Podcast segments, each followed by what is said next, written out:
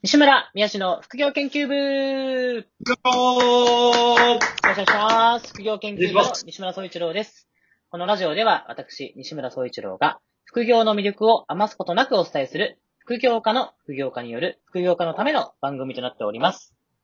アシスタント2分の5、宮地です。よろしくお願いいたします。お願いします。はーい。さあ、今年も、あ、すいません。今年なんて言っちゃった。さあ、今週も始まっていましたけども。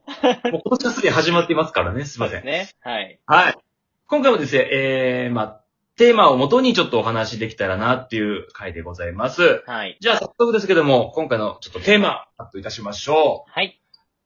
副業の成功のヒントが、西村がおすすめするビジネス本3冊よいしょーよろしくお願いします。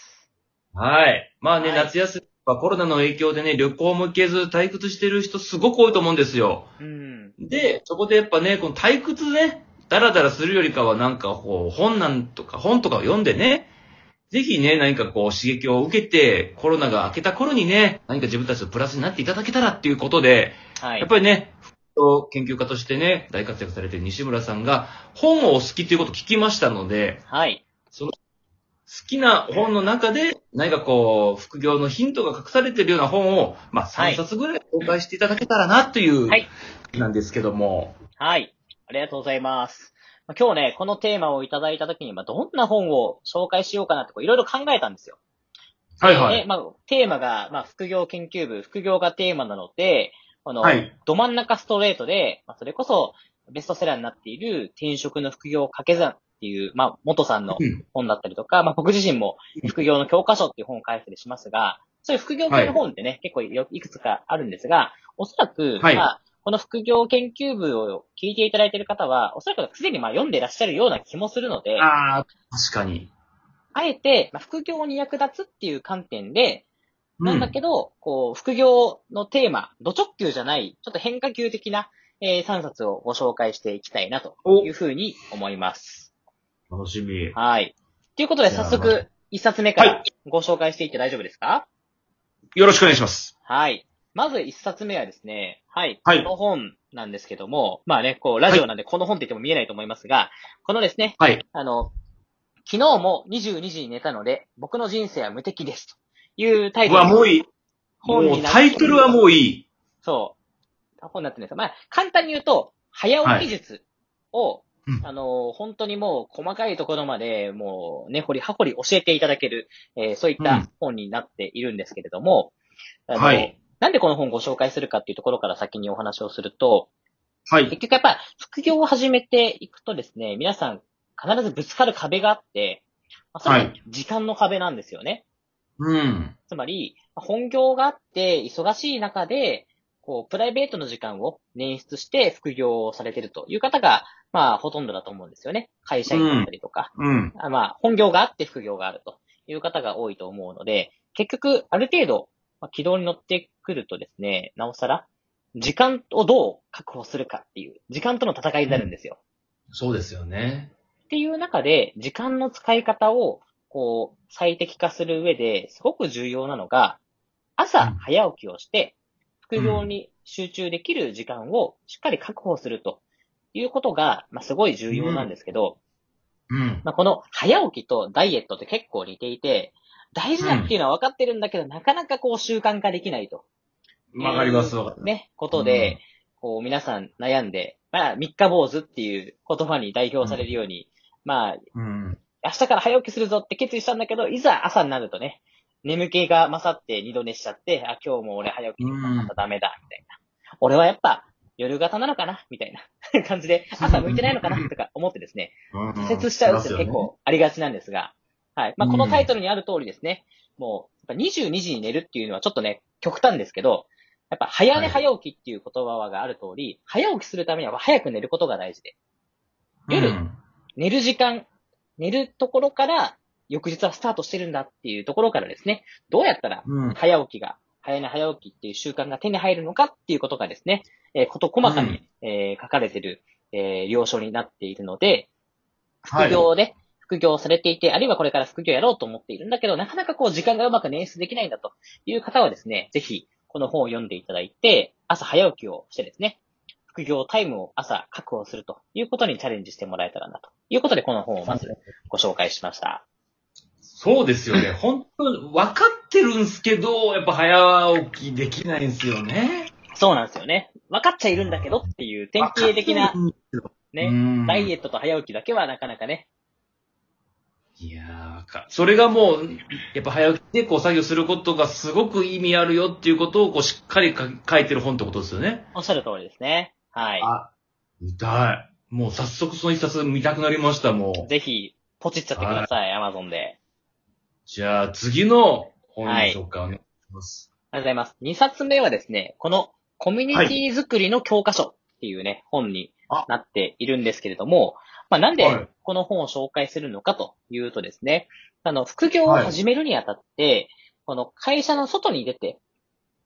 何かをチャレンジするってなった時に、なかなかね、こうすぐにこう副業として売れるものがなかったりする方も多いと思うんですよね。うん、うん、うん。っていう時、に、副業を始める第一歩として、まず何か、えー特定のテーマに、例えば、えーカレーがすごい好きっていう方だったら、カレーについて語り合って、おすすめなカレーを紹介し合う、そういうイベントをやってみるとか、うん、そういうコミュニティ、サークルみたいなものものを作ってみるとか、うん。っていう形で、イベント作りとか、コミュニティ作りを副業の第一歩として始めるっていう方結構多いんですよ。はい、はい、はい。ただ、そんなイベントってどうやって作るの？とか、そのコミュニティってどうやったら作るの？っていうことって意外と、こう、まあ、誰も教えてくれなかったりして、みんなこう、こう、転がりながら学学ぶというか、うん。はい。いろいろ失敗重ねてこんな風にやっていくのかなっていう感じで、みんな我流でやっていく方がほとんどだったりするんですけど、そんな中、もうこの道、もう、えー、十何年という、あの、イベント、コミュニティ作りのプロフェッショナルのお二人、えー、一人は、え PTX Japan というですね、PTX っていうイベント、プラットフォームご存知の方多いかと思いますが、この、はい。えー CMO、マーケティング責任者やられている藤田さんっていう方と、えー、もともと東京カルチャーカルチャーっていうですね、あの、はい。ニフティの、えー、社内プロジェクトの中でイベントのプロデュースとかをやられていたコミュニティアクセラレーターの川原あずさん。この二人のが、あの、今までやられてきたイベント、コミュニティ作りの経験を、もう一冊の教科書にまとめました。そんな本なんですよね。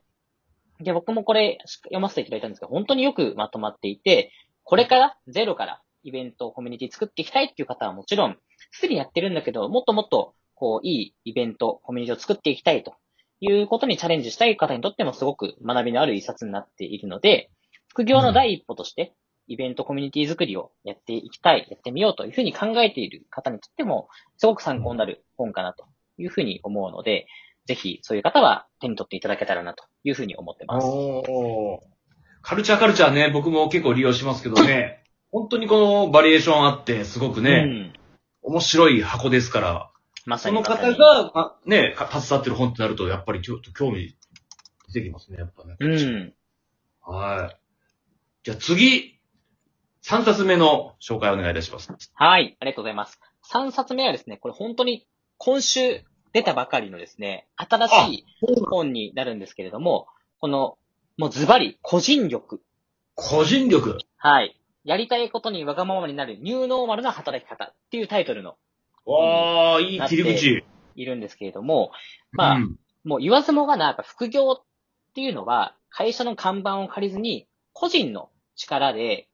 こうビジネスを切り開いていくっていうのが副業なので、まあ、個人力を身につけることが必要っていうことは、まあ皆さん、あの、ご存知だとは思うんですけど、じゃあその個人力っていうのを身につけるために具体的にどうやってやっていけばいいのか、どういう観点が大事になるのかっていうことをですね、えー、ご自身、著書のですね、さあまどかさん、ご自身の経験から